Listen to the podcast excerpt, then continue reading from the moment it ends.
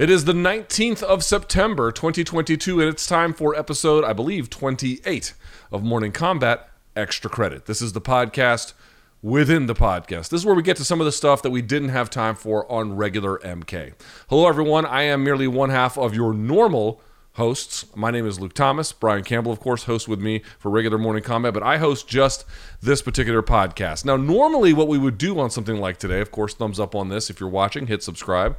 If you're uh, watching on YouTube, give us a nice review. If you're listening on whatever podcast platform.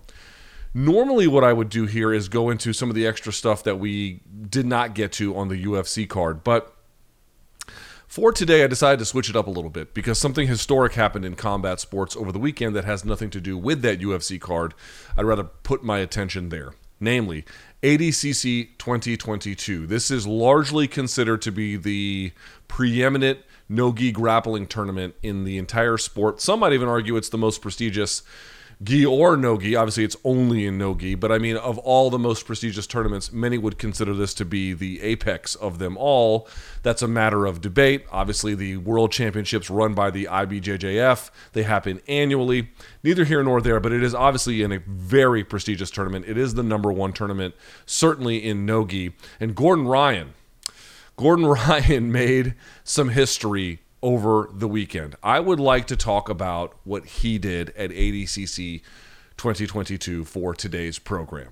So, with that in mind, I have three points I'd like to make, but I want to put a pause on that for just a second. I want to start with an overview. First of all, what did he do? Well, he won technically just this weekend the 99 plus kilo weight division. So he got another gold medal in that one. He is now the first person to win a gold medal in ADCC in three different weight classes. He did it for, I think, um, minus 88 kilo, minus 99 kilo, and then plus 99 kilo. I believe that's right. Let me verify here that very quickly.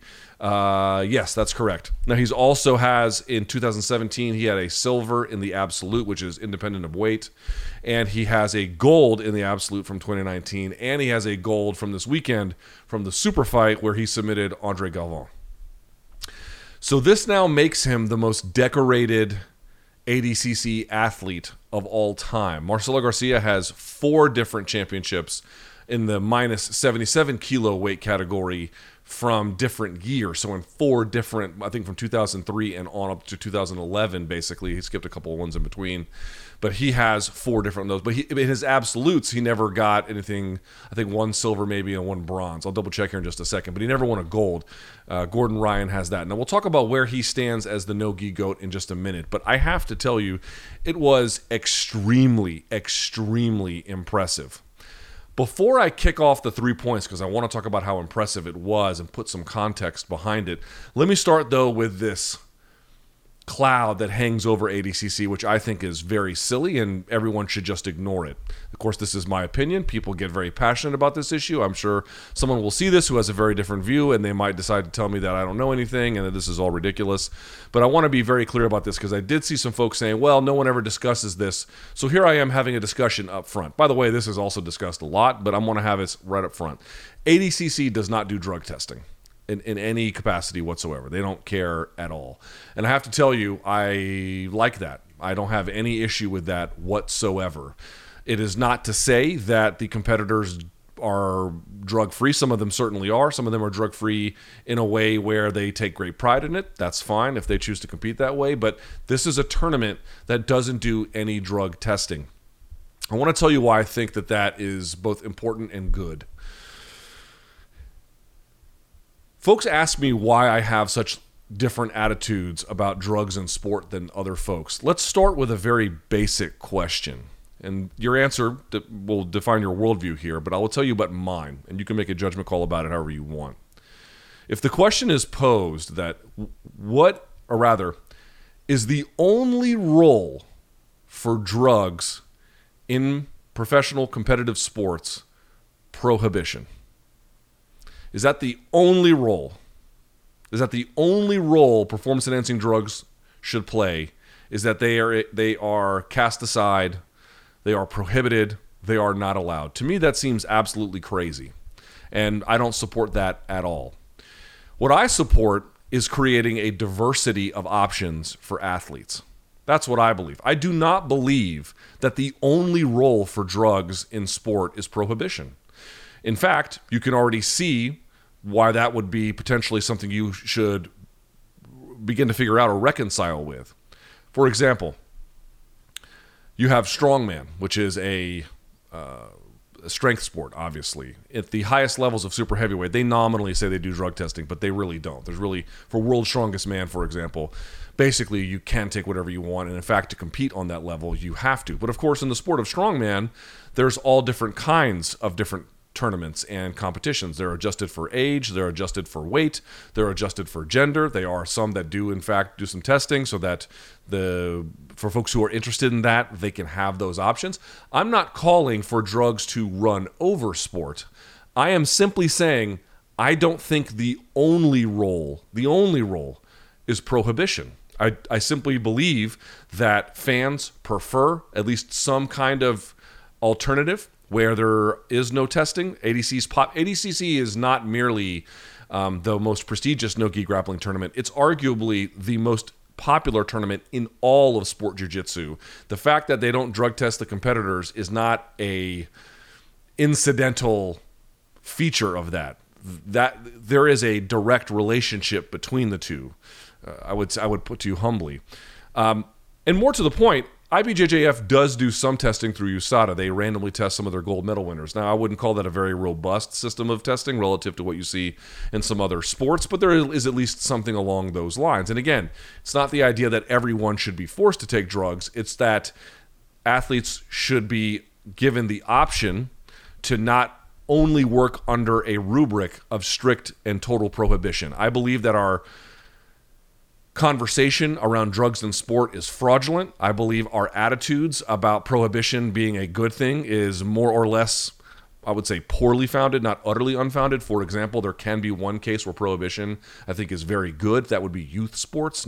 People who are 16 years old should not be taking uh, D-bol, for example. I think that's that's and that's very much backed by medical science. You, you, would want adults making adult choices about these kinds of things to the extent that it, it, it is important for them.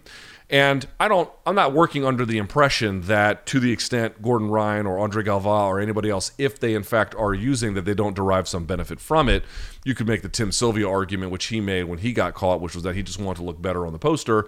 And you did see some insane physiques out there. But I basically just start from the premise that total prohibition, total prohibition seems a little bit over the line, that the market will actually reward um, sporting tournaments or certain sporting activities where uh, there is a lack of testing. I believe that people say that they find that there is a cancerous or negative element to it having some kind of role in sport that that's act, the people who really believe that are actually very much the minority and the fact that this was i think they had sold 12,000 or more tickets at the thomas and mack center is evidence of the fact that the consumer base does support it the competitors clearly have no issue with it and the sport still rewards the achievements as legitimate. Again, if everything in every case where drugs were forced on them, that could be something different. Of course, you could make the claim that, yeah, ADCC doesn't test, IBJJF might, but there's still not much of a difference in terms of what they can find. Sure, we can have that conversation, but at least giving the, uh, the option to athletes. And in powerlifting, they have tested and non tested federations,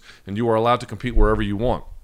Gordon Ryan does not compete, to my knowledge, in, in, at least currently anyway, in any IBJJF um, testing events, and that's absolutely his right. You can make whatever inference you want from that. So I just want to be very clear about this. There's a lot of folks who are hand wringing. I've seen people say, "Oh, well, now it's just a question of who has the best steroids." Let's assume for just a second. I'm going to make an assumption for the sake of argument. That's all I'm doing. I'm not making a claim to knowing the truth of this. Let's make a claim here again for the sake of argument that both um, Andre Galvao and Gordon Ryan were, let's say, for the sake of argument, both using. I don't think that he won because he had better drugs. In fact, I'm sure that that's even not even close to being true.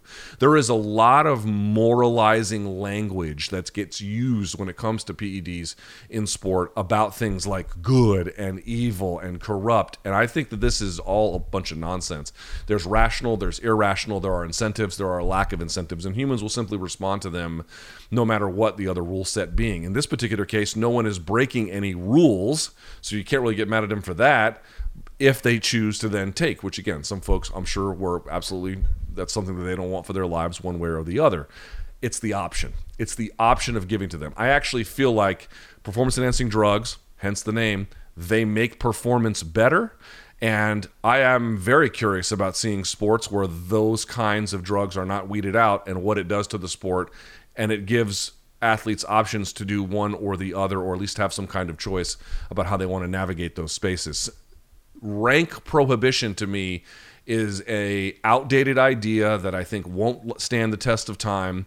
Drugs are here. The question is what we're going to do about them and how we're going to incorporate them. And a blanket no all the way across. I simply believe that the consumers don't want. I believe a lot of the athletes don't want, and I believe a lot of the moralizing language and then the moralizing institutions around it. These are people trying to uphold a zealotry, or I should say, a worldview of zealotry that I think is far too heavy-handed take that for what it is worth. Now, that aside, let's talk about what Gordon Ryan did. As I indicated, winning the plus 99 kilo uh, weight division, winning the super fight against Andre Galvao. Here are my three points that I would like to make, and we'll talk about some of the broader context in just a second. Number one, Gordon Ryan is peerless. I cannot overstate to you how effortless this was for him to win. He didn't have to claw and scrape his way to get here.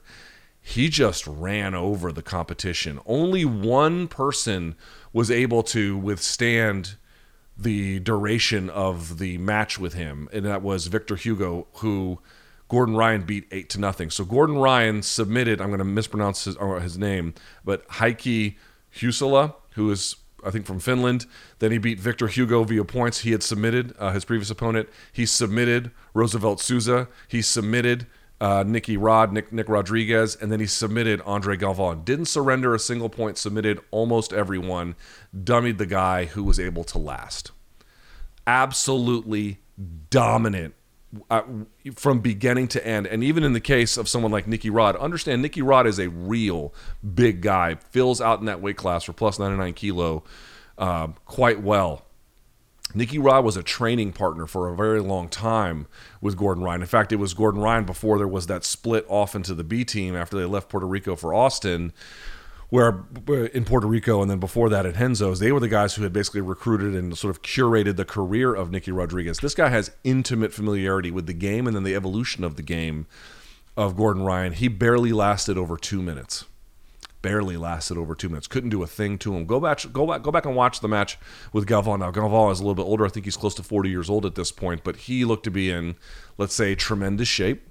And more to that point, this is a very long-standing, decorated competitor. Uh, Galvao, by the way, I think at the last ADCC going back had won the gold medal in the super fight then 2017 gold medal in super fight 2015 gold medal in the super fight 2013 gold medal in the super fight and then in 2011 won the neg- the minus 88 kilo and then won the absolute. This is not some guy wet behind the ears. This is a very very good grappler. He could do nothing to Gordon Ryan. Understand the levels here as well of jiu-jitsu, right? It's a very basic way to understand it. There is survive, defend, and attack. All Galvao could do was survive and then on occasion defend. There was no attack hardly at all. I mean, virtually non-existent. Never even got to that stage. Much less having a successful attack or you know a, a, an attack that was repelled. There was just no attack. Gordon Ryan is so far ahead of the rest of the sport. It is shocking. And I make this point all the time, but it's worth reiterating here. I made it on Twitter. I ask MMA fighters, pro MMA fighters, all the time, how did you do this? How'd you do that? You guys have heard me ask Max Holloway, Volkanovski, anybody I interview. I'm always trying to get little details about what they do, and they keep their secrets very close to the vest, which you can understand. They are, in fact, to a degree, some kind of trade secret. At least that's how they view them. Gordon Ryan gives away every piece of his game that he can. He has an endless, endless, long series of attacks from half guards, top pins, defending from the half guard. I mean, every kind of position in extraordinary detail. And now, of course, you could say if you watched his game this weekend, you would say it's evolved past that. I even asked him, like, how can you give this stuff away? And he made that point. He's like, well, one, these people won't watch. My competitors are too arrogant. Number two, even if they did, by the time they watched it, my game is already advanced past that. But nevertheless, it is very unusual for a guy to give out this much detail smack in the middle of his prime. This is not some guy doing like a basic seminar on heel hooks and like heel hook inversions and how to set it up. And, you know, it's sort of a relatively basic, but some decent details along the way. It's not giving away a ton of his game there, more going over more uh, what I would call sort of general knowledge with some specific. Um, pieces of information included. This is a detailed breakdown of how they do things. He has given that out to the world. All you got to do is pay for it. Maybe it doesn't matter at this point, but that is very unusual. That amount right in the middle of a guy's run through the sport highly unusual. So the first takeaway you should have is like who's the best grappler in the sport? Obviously, he would get thrashed if he went to Nogi. Gordon Ryan says that himself. He, he knows he can't beat the very best guys. I'm sure he's probably better than some folks think, but no, I don't think he could win a world title there. But in Nogi, he does not have a peer. He does not have an equal. And if he continues to get better and if he continues to stay healthy, if he can, and compete, God only knows how many more titles he could add. I don't even know who could make it competitive with him. The guy who beat him previously, Felipe Pena, couldn't make it to the finals of his own weight category. He was previously beaten. And uh, obviously, Vinny Magalhaes had a win over him uh, some some years ago, but is not really competitive in the sport anymore. He's obviously a little bit older and and has moved on to a different part of his life. I don't even know who would be number two, a, a, very, very, very distant number two, to put it quite mildly. He is absolutely phenomenal. Point number two someone else who is a much more uh, who is much more um, just has a better grappling knowledge than me can tell you the very very important specifics i want to give a shout out to this and we'll put the link in the description box there is a post from opennotegrappling.com on New Wave Jiu Jitsu. New Wave is the John Danaher school, which of course uh, Gordon is a part of. And what they make a point of saying is, you look at what Gordon Ryan does, obviously he's got, you know, uh, he, he has a complex web of things he can go to. But if you look at the way he wins, how did he win this time? Leg lock, choke from the back, or you know, heel hook, choke from the back is really what he did. They constantly go to a lot of the same positions. They have setups from a lot of different scenarios to get to those same positions, and then they have total mastery of those positions. Simple is what they say, not easy. Simple, not easy.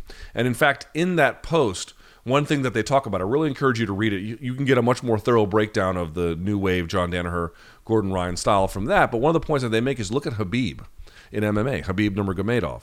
Habib did not have a super well-rounded game, right? He did have he did have submissions and obviously had phenomenal wrestling and combined them. Striking wasn't all that great. It was good enough to get by, drop Conor in the second round. That's pretty good. But he wasn't trying to do everything really well. He was trying to do basically a certain kind of game very well. He was trying to be as specific as possible. Think about what Gordon Ryan has done. He rejected gi jiu-jitsu by and large stuck with no gi so that's one kind of specificity and now in that game has a bunch of different setups to get there but really has kind of a game that features more or less a couple of different directions chokes from the back leg entanglements and there's of course some things in between here and there but it's not super complicated in that way. The details are precise. Remember it's simple not easy. Something to keep in mind about what kind of games work best in combat sports. This idea in MMA anyway that the next generation is always going to be they're going to be able to do everything really well. That sounds nice in theory. Is that actually the best way to win to be able to do everything really well? Or is the idea to make some trade-offs about what you do well so that you can get a portion of the game where you're just much better than everybody else? Something to think about here, but his game is simple, not easy. Not easy. That's the weird part about watching him compete. If you just watch him compete, you just can't believe how easy, again, it's not, but how easy he makes it look. It doesn't look like he's trying. It always looks like when you get two other guys who even very good black belts, you know, there's this like really difficult way of trying to overcome someone else's resistance.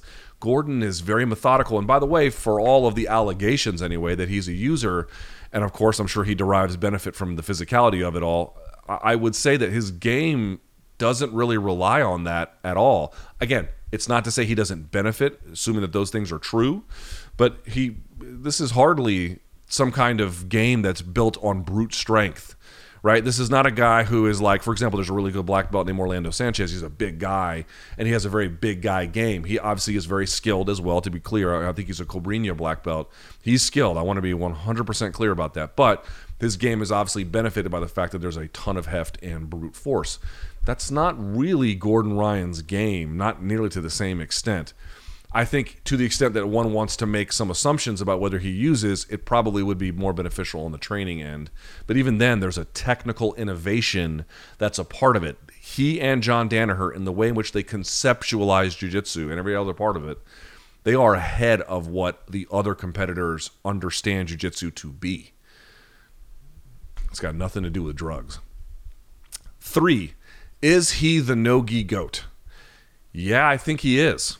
I think he is. As I mentioned, Marcelo has four different ADCC cycles where in his weight class he won a title, but he doesn't have the absolute to go with it. Marcelo in the absolute in 2005 got bronze, and then in the absolute in 2007 just got silver.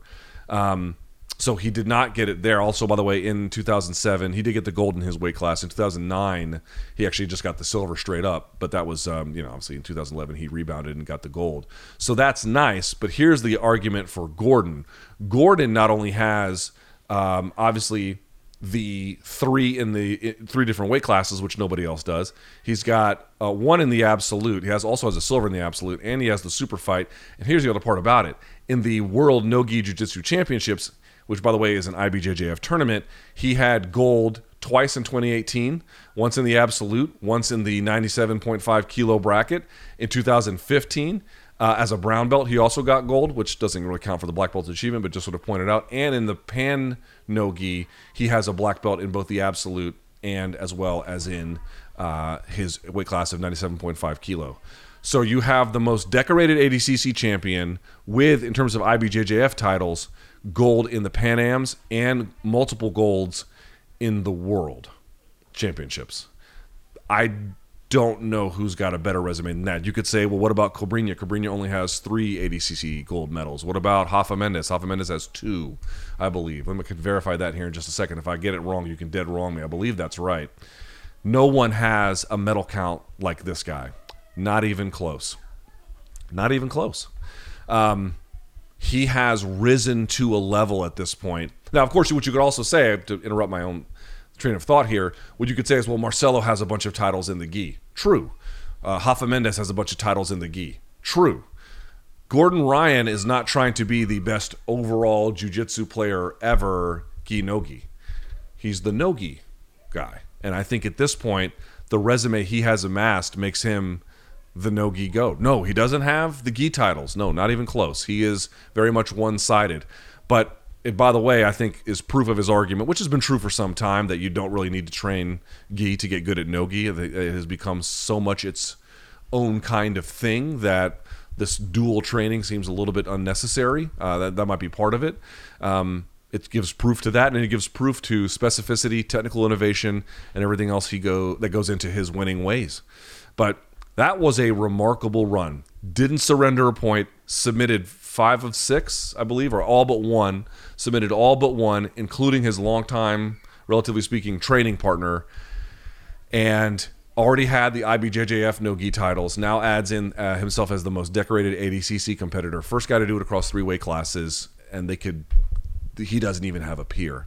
It's one of the most remarkable combat sports performances I've ever seen, and honestly, to see where he might go is I can't even imagine. I don't even know what it would look like if he keeps going where he's going. They can't touch him. They can't touch him technically. They can't touch him anywhere. It's it's insane how much better he is than the rest of that division. I think a lot of people will wrongly assume that this is a function of taking drugs without really understanding the nature of his winning ways.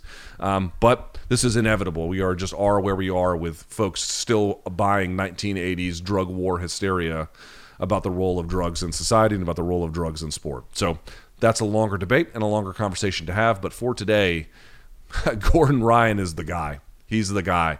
There's no one even close. What he did over the weekend in Las Vegas will not soon be repeated, if ever.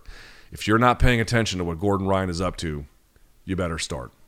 Thumbs up on the video, hit subscribe. Thank you guys so much for watching. Back next week with some kind of uh, extra credit, I think from the Bellator fights and maybe a few other things. Give me some feedback. LukeThomasNews at gmail.com. What'd you like? What'd you not like? And uh, yeah, until then, enjoy the fights.